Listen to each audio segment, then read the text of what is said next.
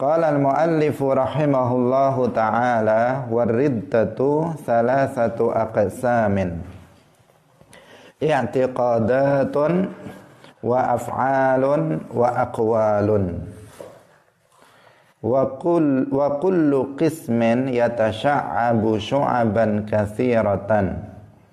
فمن الأول الشق في الله أو في رسوله aw fil qur'ani awil yaumil akhiri awil jannati awin nari awil thawabi awil iqabi aw nahwi dhalika mimma huwa mujma'un alaihi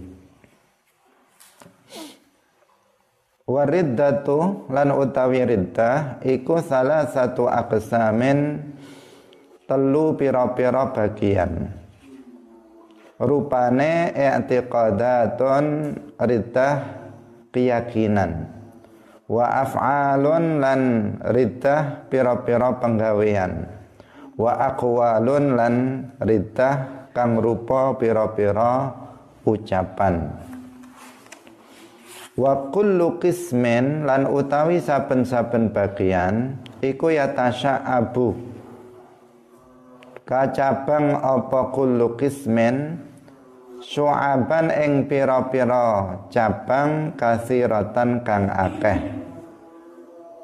Faminal awali mongko iku setengah sangking kang kawitan asyaku utawi mamang utawa ragu fillahi ing dalem wujude Allah. Au fi rasulihi utawa ing dalem kerasulane Rasulullah awil Quran au fil Qurani utawa mamang ing dalem Al Quran awil yaumil akhiri utawa mamang ing dalem onone dina akhir.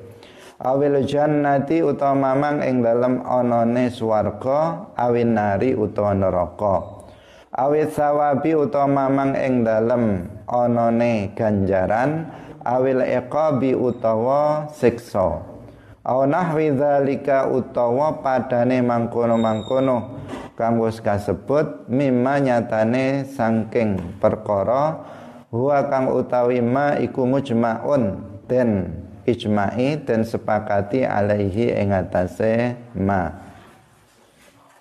Kaum muslimin pemirsa Madu TV yang dirahmati oleh Allah Subhanahu wa taala Hari ini kita melanjutkan penjelasan tentang masalah riddah dan penjelasannya akan uh, panjang karena kita akan mencontohkan uh, beberapa contoh riddah baik itu riddah keyakinan, perbuatan maupun perkataan. Nah, menjelaskan bahwa Ridha itu ada tiga macam. Telah kita jelaskan kemarin ridha itu artinya membatalkan Islam. Itu namanya ridha. Jadi merusak atau membatalkan Islam itu namanya ridha. Baik itu dengan keyakinan, membatalkannya itu dengan keyakinan yang kufur atau perbuatan yang kufur atau perkataan yang kufur. Itu namanya apa? Riddah. Orang yang melakukannya disebut murtad. Nah, tidak disyaratkan seseorang untuk jatuh pada riddah, untuk menjadi murtad harus pindah agama. Meskipun seseorang tidak pindah dari Islam ke yang lain secara lahiriah, itu tidak pindah, tetapi jika dia meyakini keyakinan yang kufur atau melakukan perbuatan yang kufur atau mengucapkan perkataan yang kufur maka dia menjadi murtad dengan ketentuan-ketentuan yang kemarin sudah kita jelaskan. Insya Allah akan terus kita jelaskan. Nah, itu ada tiga macam. Yang pertama riddah keyakinan yang kedua riddah perbuatan dan yang ketiga adalah riddah perkataan. Nah, riddah keyakinan letaknya di dalam hati. Keyakinan itu ada di dalam hati. Kalau riddah perbuatan berarti letaknya dalam anggota badan, tangan, kaki dan anggota badan lainnya. Riddah ucapan atau perkataan berarti letaknya ada pada lisan.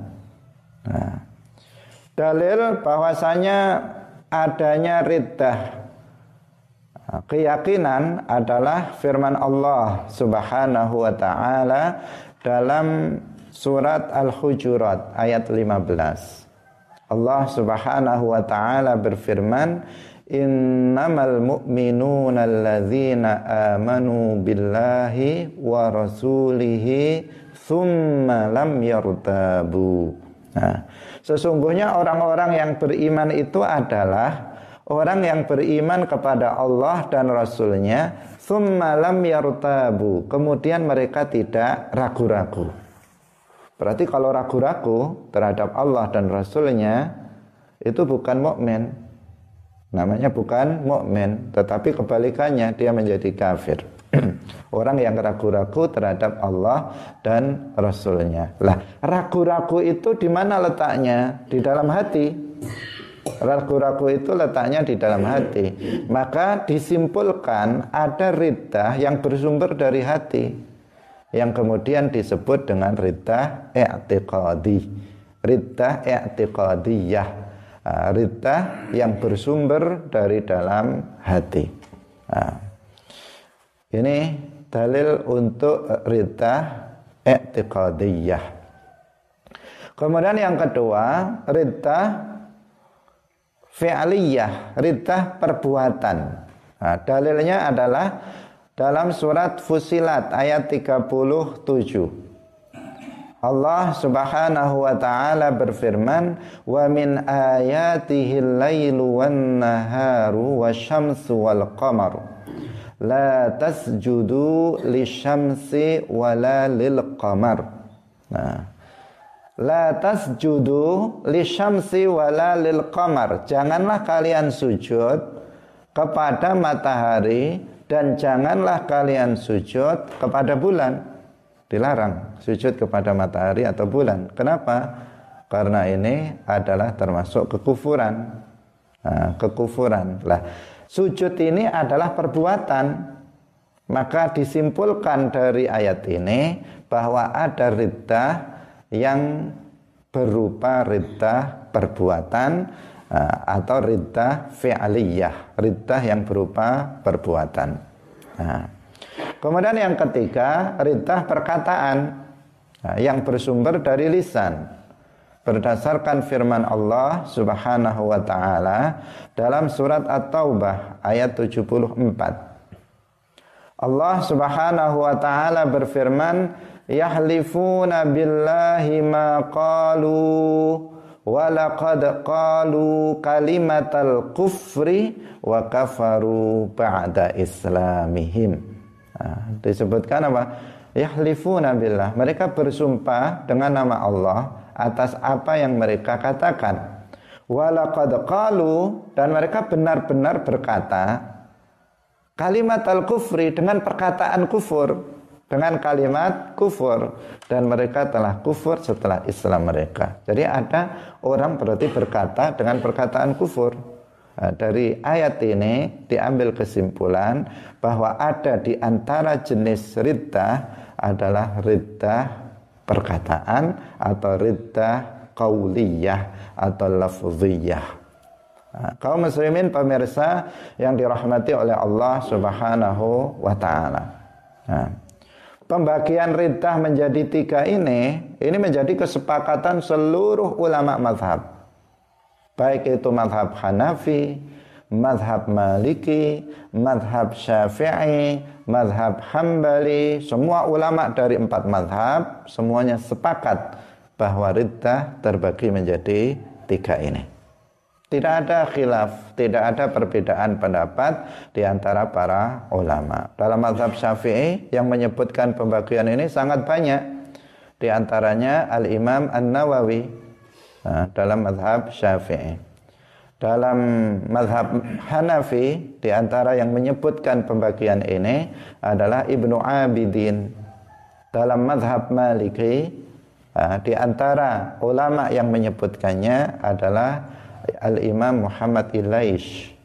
Dalam madhab Hambali di antara ulama yang menyebutkannya adalah Al-Imam Al-Buhudi.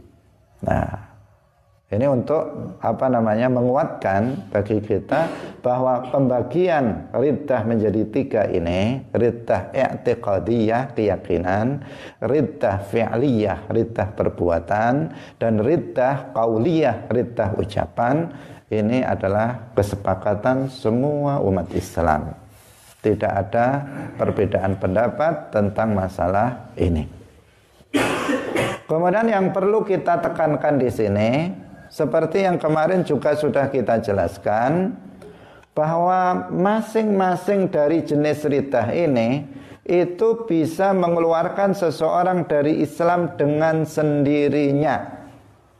Artinya, meskipun tidak dibarengi dengan riddah yang lain, maka masing-masing dari jenis riddah ini sudah bisa mengeluarkan seseorang dari Islam. Nah, misalnya tadi kemarin juga sudah kita sebutkan, ada seseorang meyakini bahwa Allah itu serupa dengan makhluk seperti manusia, punya kepala, punya kaki, bertempat. Ini adalah ritah keyakinan karena ada di dalam hati. Meskipun tidak diucapkan, meskipun tidak diperbuat, ini sudah mengeluarkan seseorang dari Islam. Atau yang kedua, seseorang berkata dengan rita kauliyah. Dia mengatakan misalnya Allah itu zalim. Meskipun hatinya itu tidak meyakini Allah zalim, meskipun dia tidak melakukan perbuatan rita yang lain, tetapi dengan dia mengucapkannya, maka dia telah keluar dari Islam.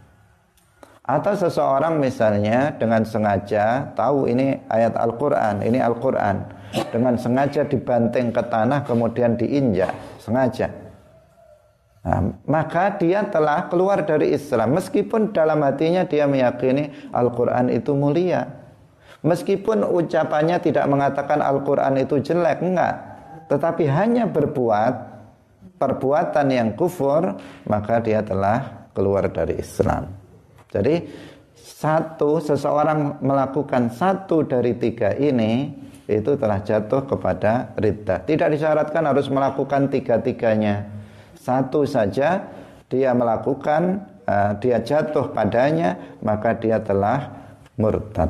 Nah, kaum muslimin pemirsa yang dirahmati oleh Allah Subhanahu wa taala. Karena itu harus hati-hati. Nah, harus hati-hati. Karena sebagian orang uh, menganggap bahwa untuk jatuh kepada ridha hatinya harus rela dengan apa yang dia lakukan atau dia ucapkan. Nah, meskipun seseorang mencaci maki Allah kalau hatinya enggak enggak enggak rela dengan apa yang dia ucapkan katanya enggak apa-apa. Nah, itu adalah kesalahan besar itu sangat berbahaya apabila itu disampaikan kepada orang karena akan membuka pintu kekufuran secara lebar-lebar. Kaum muslimin pemirsa yang dirahmati oleh Allah Subhanahu wa taala. Nah, selanjutnya kita akan menyebutkan beberapa contoh dari kufur yang pertama, jenis riddah yang pertama yaitu riddah keyakinan. Karena wa kullu qismin yatasha'abu syu'aban kathirah. Masing-masing dari bagian yang tiga ini itu ada cabang-cabangnya yang banyak. Ada juga contoh-contohnya yang banyak. Nah, di sini hanya dicontohkan tidak banyak oleh muallif karena kitabnya juga kitab tipis. Nah, karena itu contoh dalam kitab ini tidak banyak. Kalau kita ingin mengetahui contoh-contoh riddah yang lebih banyak, maka kita bisa membuka kitab-kitab yang lain yang lebih besar. Misalnya Kifayatul Akhyar atau Fathul Wahab atau kitab-kitab yang lain. Atau ada kitab secara khusus yang dikarang satu kitab khusus judulnya Al-Fadhul Kufri. Nah, lafat-lafat kufur itu ada.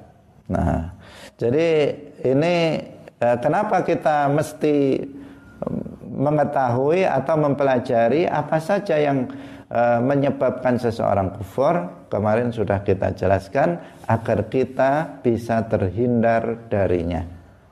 Malam ya'rifi syarra yaqa'u fihi.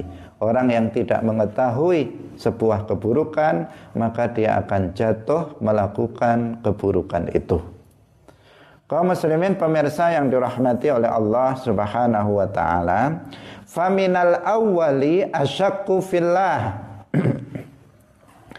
di antara contoh ridah keyakinan adalah ragu terhadap Allah.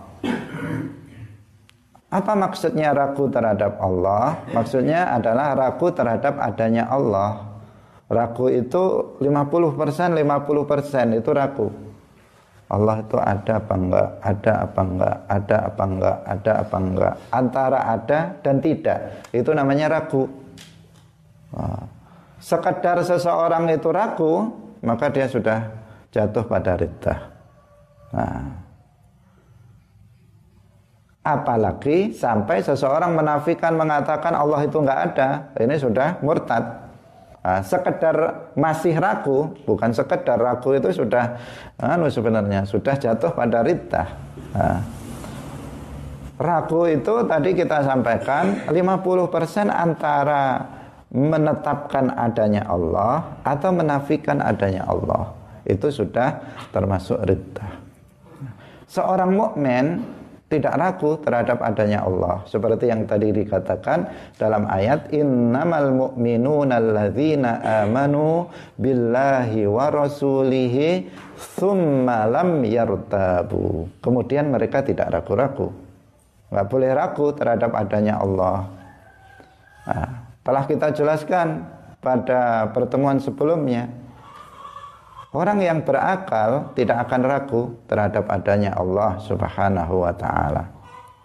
Alam semesta ini adalah bukti tentang adanya Allah. Bumi dengan segala isinya ini, dengan berbagai macamnya, dengan berbagai macam keteraturannya, langit dengan segala isinya, ini semuanya membuktikan bahwa Allah Subhanahu wa taala itu ada.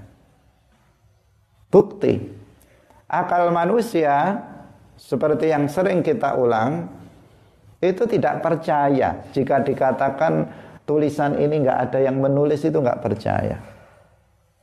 Akal manusia itu nggak percaya jika seseorang dipukul kemudian dibilang nggak ada yang mukul itu nggak percaya.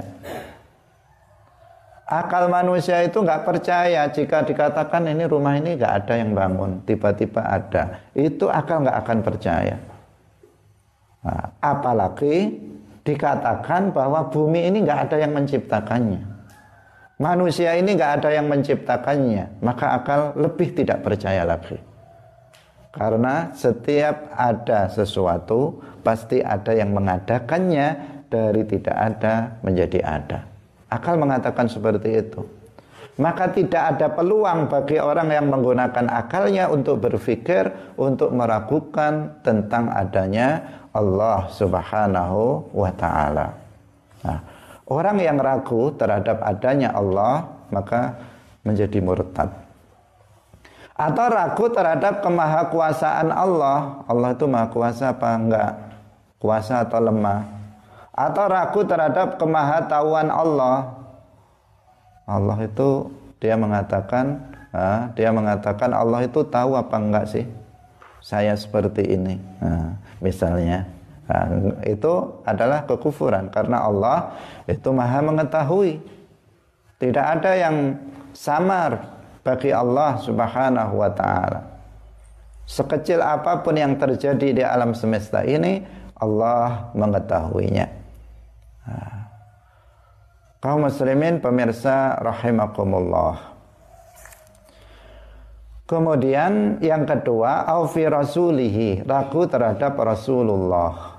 Nah, artinya ragu apakah Nabi Muhammad itu Rasul Allah atau bukan. Nah, dia ragu Muhammad itu utusan Allah atau bukan ya. Nah, ini juga tidak beralasan bagi kita yang paham, mengetahui, maka itu tidak ada alasan untuk meragukan apa namanya kerasulan Nabi Muhammad sallallahu alaihi wasallam.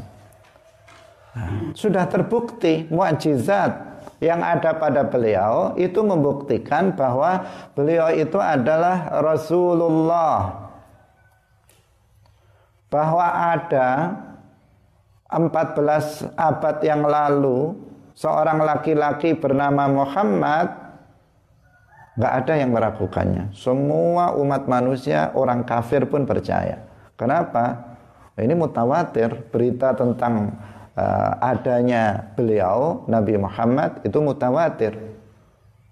Bahkan orang kafir pun menulis ketika ada salah seorang orang kafir menulis uh, 100 tokoh paling berpengaruh nomor satu Nabi Muhammad. Artinya apa? Bahwa ada seorang laki-laki bernama Muhammad hidup pada 14 abad yang lalu itu semuanya percaya dan kuburannya juga ada, makam beliau juga ada di Madinah. Nah, dan bahwa beliau itu adalah Rasulullah itu dibuktikan dengan adanya mukjizat yang ada pada dirinya. Karena fungsi mukjizat itu adalah untuk membenarkan pengakuan seseorang menjadi nabi. Ketika seseorang mengatakan saya adalah nabiullah, saya adalah Rasulullah. Maka jika benar pengakuannya itu, maka Allah akan memberikan mukjizat kepadanya. Sesuatu yang luar biasa yang terjadi pada seorang nabi yang tidak bisa dilawan dengan apa pun. Yang orang melihatnya tidak ada jalan lain kecuali mengatakan dia benar. Itu mukjizat. Nah, Rasulullah mukjizatnya sangat banyak. Lah, tapi kita kan nggak melihat mukjizatnya. Ada mukjizat Rasulullah yang sampai sekarang ada di tengah-tengah kita. Apa itu? Yaitu Al-Qur'anul Karim. Nah, kita tidak hidup pada masa Rasulullah sehingga kita secara langsung melihat mukjizat-mukjizat yang sangat banyak yang ada pada diri Rasulullah. Tetapi ada mukjizat yang tetap ada di tengah-tengah kita sampai sekarang dan sampai pada hari kiamat yaitu Al-Qur'anul Karim. Al-Qur'anul Karim adalah mukjizat. Sampai sekarang tetap terjaga keasliannya. Tidak ada satu orang pun ini yang menunjukkan kemukjizatannya. Tidak ada satu orang pun yang mampu membuat seperti Al-Qur'an Jangankan membuat keseluruhan satu surat pun satu surat tidak ada seorang pun yang bisa membuat yang seperti Al-Qur'an. Jangankan satu surat, satu ayat pun sampai sekarang orang ahli bahasa seperti apa pun nggak ada yang bisa membuat seperti Al-Quran. Sejak Rasulullah masih sugeng, masih hidup, Orang-orang kafir sudah ditantang. Silahkan siapa yang mau membuat semisal Al-Quran. Nggak ada satupun yang mampu. Padahal ketika itu, ketika Al-Quran diturunkan, bangsa Arab dalam kejayaannya dalam bidang sastra Arab. Nah, semakin ke sini semakin ba semakin banyak ya, semakin apa? Semakin lemah sehingga semakin banyak yang nggak mampu. Nah, bahkan semuanya tidak mampu untuk membuat semisal Al-Quran. Ini adalah mukjizat. Seandainya Al-Quran itu perkataan manusia, seandainya Al-Quran itu karangan manusia, bukan kalam Allah, pasti banyak orang yang bisa membuat seperti Al-Quran. Tetapi faktanya nggak ada orang yang membuat uh, seperti Al-Quran. Nah, karena itu dari mana kita nggak percaya bahwa Muhammad itu Rasulullah? Pasti Muhammad adalah Rasulullah, utusan Allah. Maka jangan sekali-kali kita meragukan terhadap kerasulan Nabi Muhammad sallallahu alaihi wasallam. Kemudian contoh berikutnya adalah ragu terhadap Al-Qur'an. Nah, nggak boleh ragu terhadap Al-Quran. Bagaimana ragu terhadap Al-Quran? Misalnya seseorang dalam hatinya mengatakan Al-Quran itu dari Allah atau karangan Nabi Muhammad. Nah, itu nggak boleh. Nah, kenapa? Karena seperti yang tadi kita sampaikan, sampai sekarang Al-Quran, uh, Al-Quran itu nggak ada yang bisa membuat semisalnya. Jika itu karangan manusia, karangan Muhammad, pasti ada yang mampu untuk membuat semisalnya. Tetapi faktanya nggak ada. Maka terbuktilah di sini bahwa Al-Quran adalah kalamullah. Ah. Hati-hati sekarang, uh, sekarang ada sebagian orang yang merubah makna ummi. Rasulullah Shallallahu Alaihi Wasallam itu ummiyun Disebutkan dalam Al-Quran, disebutkan dalam hadis. Ummi artinya layak al-maktub. Nah, tidak membaca sesuatu yang tertulis. Walayak tub dan tidak menulis. Beliau tidak bisa menulis dan beliau tidak bisa membaca sesuatu yang tertulis. Membaca tidak harus sesuatu yang tertulis. Ketika saya misalnya mengatakan membaca Al-Fatihah tanpa membaca Alhamdulillahi Rabbil Alamin. Saya kan membaca juga, membaca Al-Quran. Tapi tidak melihat. Nah, Rasulullah membaca yang tidak tertulis. Beliau ketika mendapatkan wahyu, maka beliau langsung hafal. Tidak membaca yang tertulis. Nah, Rasulullah tidak bisa membaca, tidak bisa menulis. Dan itu tidak menunjukkan bahwa beliau bodoh karena al ilmu fis sudur.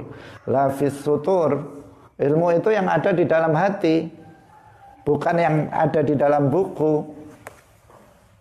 Kalau ilmu kamu masih di dalam buku ya kamu bukan orang alim. Nah, kamu bisanya kalau buka buku. Kalau nggak buka nggak bisa bunyi misalnya. Maka itu namanya apa? Ilmunya belum ada di dalam hati. Ilmunya masih masih di kertas. Nah, orang berilmu bukan seperti itu. Orang yang berilmu adalah orang yang ilmunya sudah masuk di sini, di dalam hatinya. Al ilmu fis sudur. Kapan pun dia diminta untuk menyampaikan ilmunya, maka dia bisa menyampaikannya karena ilmunya ada di dalam hati. Al ilmu fis sudur la fis. Nah. Rasulullah Shallallahu Alaihi Wasallam seorang ummiyun artinya tidak bisa membaca dan tidak bisa menulis. Dan itu pujian untuk Rasulullah. Beliau yang ummi bisa merubah peradaban dunia. Yang dulunya dalam jahiliyah seperti binatang sekarang manusia dalam peradaban yang luhur. Itu karena jasa Rasulullah Shallallahu Alaihi Wasallam. Dan ini merupakan mukjizat untuk apa namanya? Untuk membantah anggapan orang-orang yang kafir bahwa Al-Qur'an itu karangan Muhammad. Nah, ketika Nabi itu adalah seorang ummi, dari mana Rasulullah ngarang? Wong menulis saja Rasulullah nggak bisa membaca kitab-kitab terdahulu Rasulullah nggak bisa. Bagaimana kemudian itu dikatakan karangan Nabi Muhammad? Nah, sekarang ada sebagian uh, sebagian orang yang kemudian merubah makna ummi itu bukan artinya tidak bisa menulis. Mereka mengatakan Nabi Muhammad itu bisa menulis dan bisa membaca yang tertulis. Nah, ini bahaya. Kenapa? Karena ini akan menggiring uh, apa namanya sebuah keyakinan bahwa Al-Qur'an itu karangan Nabi Muhammad sallallahu alaihi wasallam. Uh, karena itu harus diwaspadai, harus diwaspadai. Kaum muslimin pemirsa Madu TV yang dirahmati oleh Allah Subhanahu wa taala. Kemudian termasuk riddah juga adalah ragu terhadap hari akhir. Ragu adanya surga, ragu adanya neraka, ragu adanya pahala, ragu adanya uh, apa azab, siksa serta semua yang disepakati. Nah, semua yang disepakati tentang adanya nanti pada hari kiamat. Nah, ragu terhadap hal itu itu adalah sebuah ridha. Dan ini sudah kita jelaskan kemarin kita sudah jelaskan tentang apa yang terjadi pada hari kiamat. Nah, itu semuanya wajib untuk kita yakini bahwa dia benar adanya akan terjadi. Tidak boleh kita meragukannya. Meskipun kita nggak pernah melihat surga, tetapi kita yakin surga itu ada. Kenapa? Rasulullah sudah menyampaikannya. Nah, bukankah kemarin di antara bagian tidak terpisahkan dari iman terhadap Rasulullah adalah meyakini bahwa Rasulullah itu pasti benar dalam setiap yang beliau sampaikan. Semua yang beliau sampaikan adalah benar. Dan di antara yang beliau sampaikan bahwa surga itu ada, neraka itu ada, pahala itu ada, siksa itu ada. Itu yang di antara yang disampaikan oleh Rasulullah. Maka wajib bagi kita untuk membenarkan adanya hal-hal itu. Hari kiamat itu ada. Kapan waktunya hanya Allah yang mengetahuinya. Kalau waktunya kapan, maka hanya Allah yang mengetahuinya.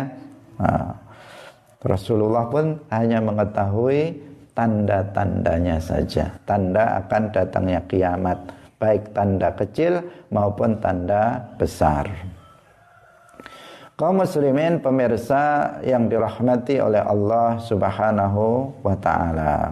Nah, keraguan terhadap masalah ini serius ya, serius akan bisa mengeluarkan seseorang dari Islam nah, sebagian orang uh, mungkin tidak sampai kepada ragu tetapi dari sisi apa namanya dari sisi perbuatannya uh, mencerminkan uh, tidak 100% dalam meyakini tentang adanya hari kiamat nah, tentang adanya surga dan neraka tentang adanya pahala dan siksa. Ketika disampaikan kamu uh, belajarlah, hadirlah dalam majelis ilmu agama.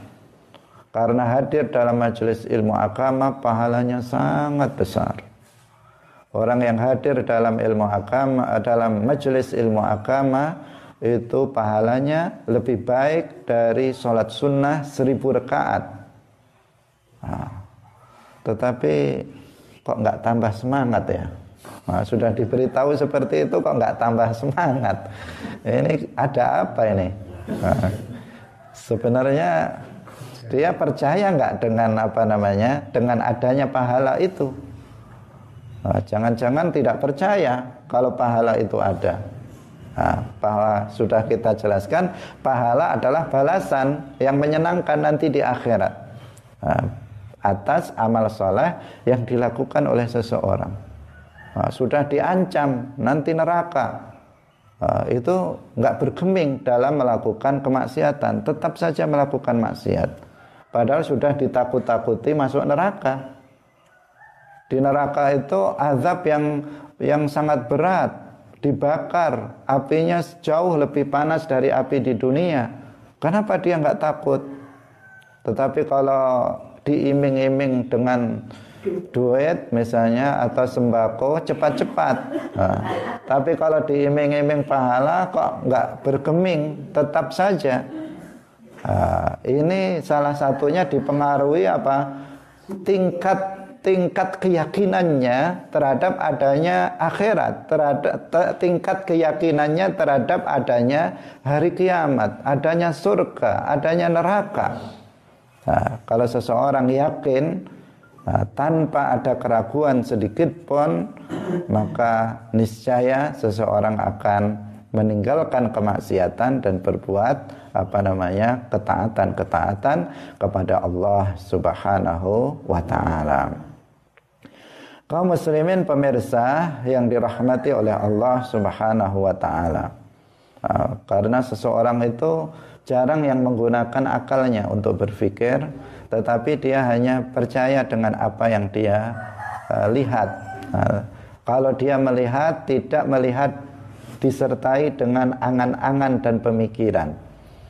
Jadi uh, apa namanya?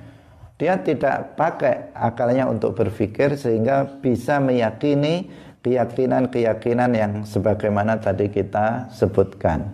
Nah, dia hanya melihat yang terlihat itu hanya ya dunia ini, uh, harta benda itu yang terlihat itu yang dia percayai.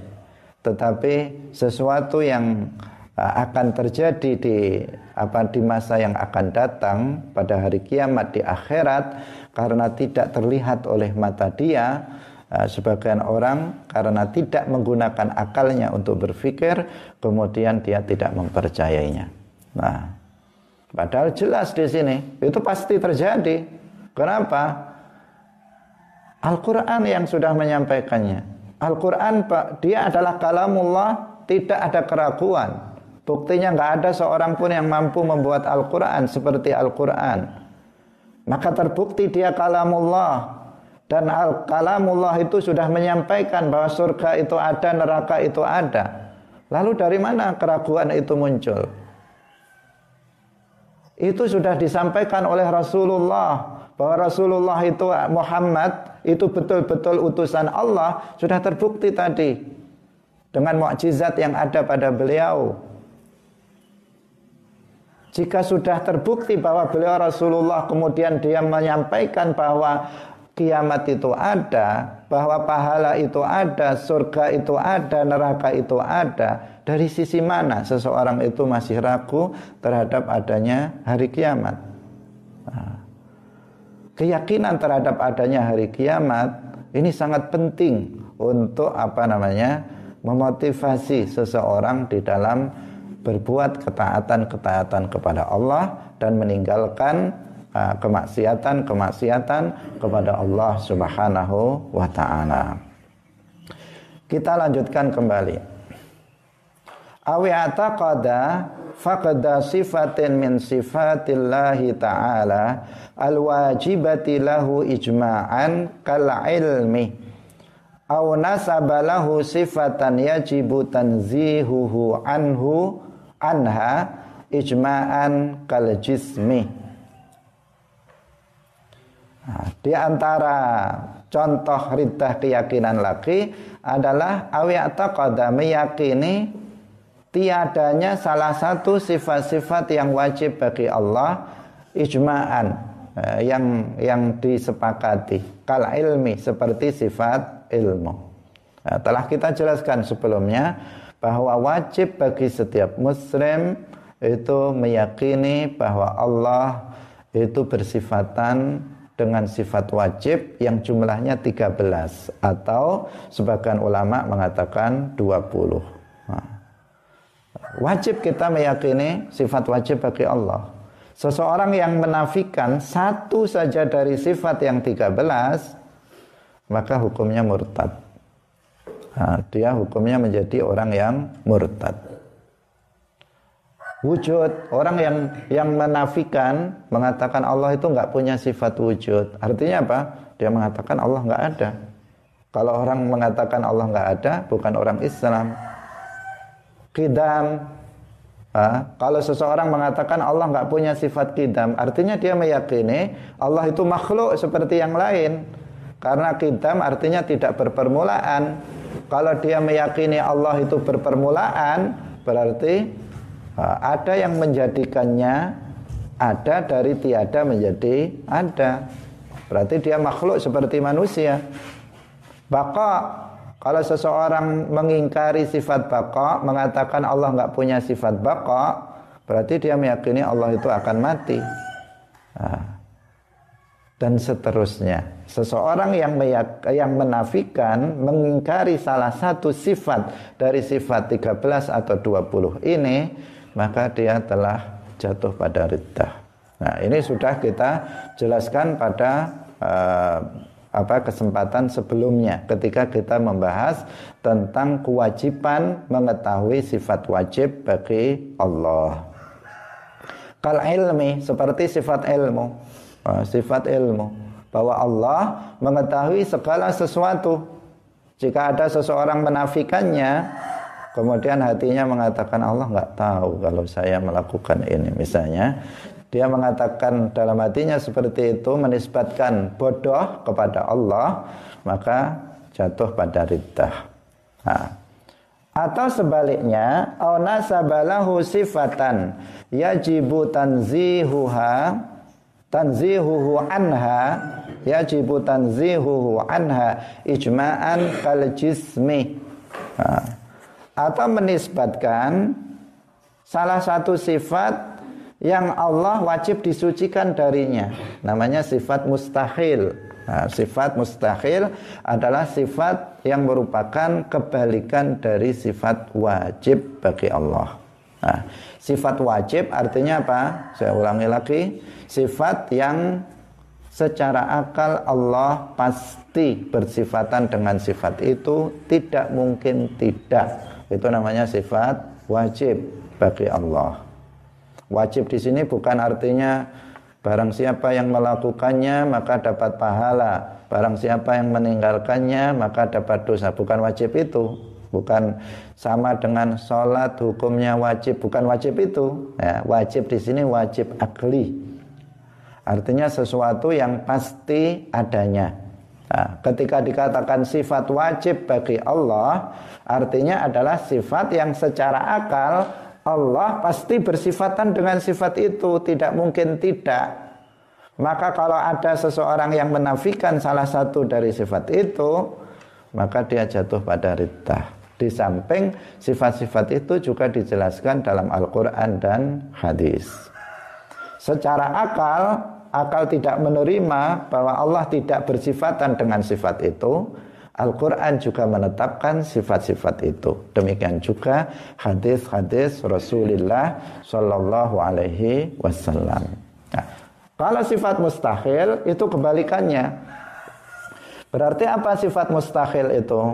Sifat mustahil bagi Allah adalah sifat yang secara akal Allah pasti tidak disifati dengan sifat itu. Tidak mungkin Allah bersifatan dengan sifat itu secara akal. Kalau dikatakan Allah bersifatan dengan sifat itu, akal kita nggak bisa menerimanya. Nah, akal kita nggak bisa menerimanya jika Allah disifati dengan sifat itu. Itulah yang disebut dengan sifat mustahil. Bagi Allah seperti jisim kal jismi. Nah, tidak diterima oleh akal kita kalau dikatakan Allah itu jisim. Karena jisim itu artinya sesuatu yang tersusun sesuatu yang tersusun. Ini jisim. Nah, ini meja ini jisim badan kita semuanya ini jisim. Nah, sesuatu yang tersusun itu namanya jisim. Lah jisim itu berarti memiliki ukuran. Dia memiliki bentuk. Itu namanya jisim punya ukuran dan punya bentuk. Sesuatu yang memiliki ukuran itu pasti ada yang menjadikannya pada ukuran itu karena sesuatu itu tidak menjadikan uh, ukuran untuk dirinya sendiri. Nah, misalnya uh, buku ini kitab ini ukurannya segini. Pasti ada yang menjadikannya pada ukuran segini. Karena sebelum uh, tercetaknya buku ini bisa jadi buku ini besar, bisa jadi diperkecil, bisa jadi. Tapi kok ukurannya segini? Karena ada yang menjadikannya ukurannya segini. Nah, misalnya buku ini saya cetak sebesar ini. Sebelum ini dicetak, mungkin nggak dicetak lebih kecil? Mungkin. Nah, jadi setiap sesuatu yang memiliki ukuran pasti ada yang menjadikannya pada ukuran itu. Nah, ukuran saya sebesar ini, bukan saya yang membuatnya dengan ukuran ini. Bukan saya sama sekali, kita semuanya merasa. Jika saya yang membuat ukuran diri saya sendiri, maka akan saya buat ukuran yang lebih tinggi dan lebih besar lagi. Nah, tetapi karena bukan saya yang membuatnya, maka ya kita terima. Nah, kita terima apa yang Allah buat untuk kita dari ukuran kita. Nah, jisim itu memiliki ukuran. Jika dikatakan Allah itu jisim, maka dia berarti apa? membutuhkan kepada yang lain yang menjadikannya pada ukuran itu.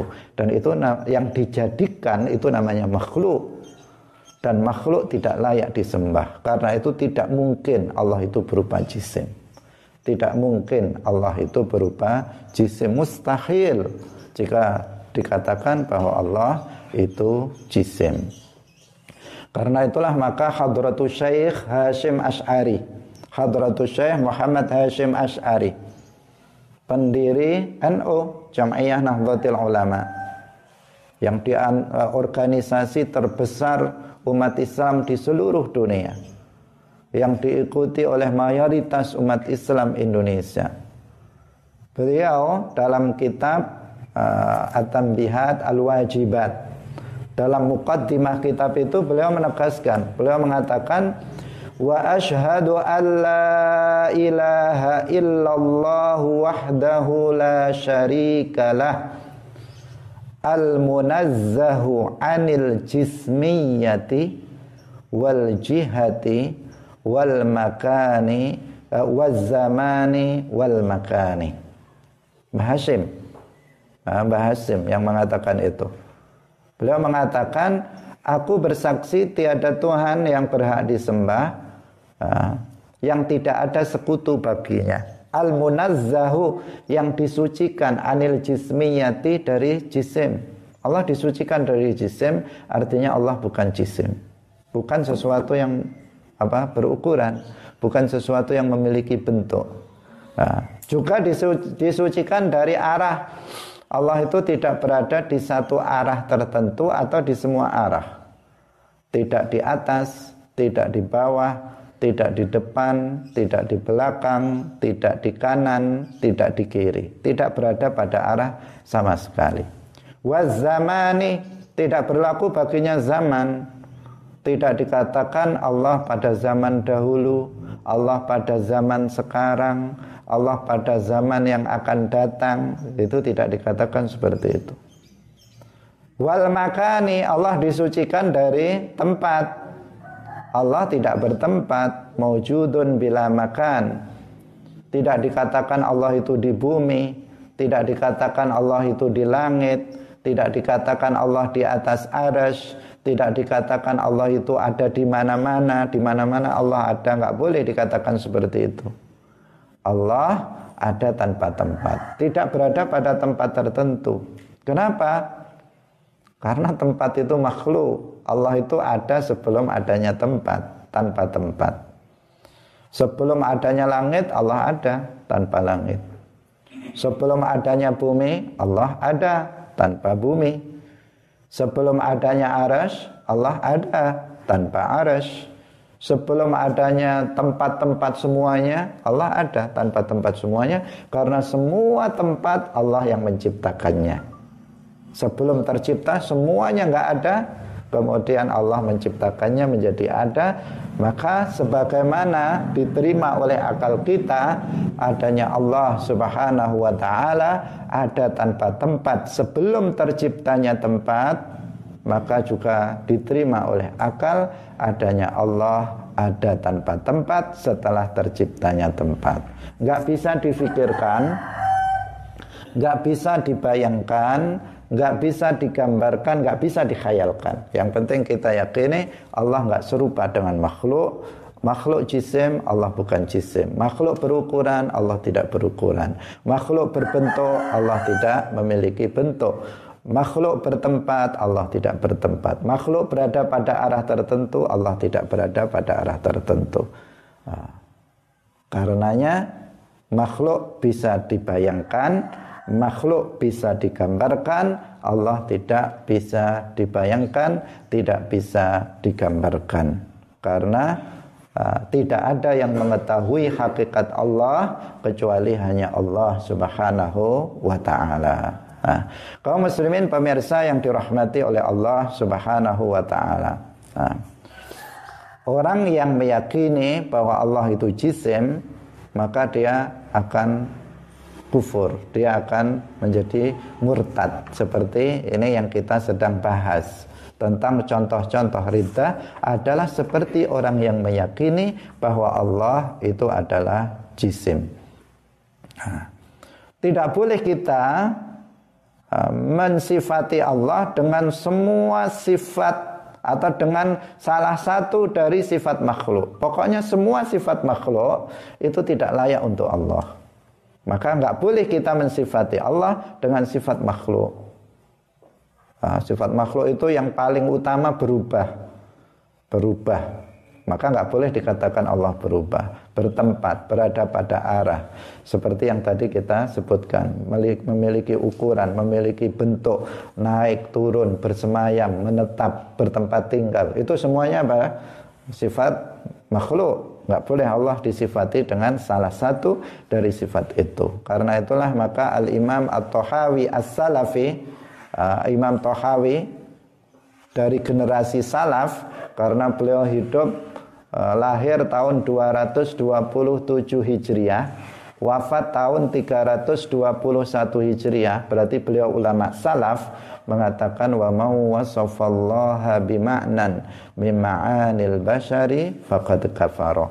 Barang siapa yang mensifati Allah dengan salah satu sifat dari sifat-sifat manusia, maka dia telah kufur. Nah, kaum muslimin pemirsa yang dirahmati oleh Allah Subhanahu wa taala, sampai di sini pengajian kita pada pagi hari ini, pengajian kitab Sulamut Taufik. Semoga bermanfaat bagi kita semuanya. والله الموفق إلى أقوام الطريق. بارك الله فيكم. والسلام عليكم ورحمة الله وبركاته.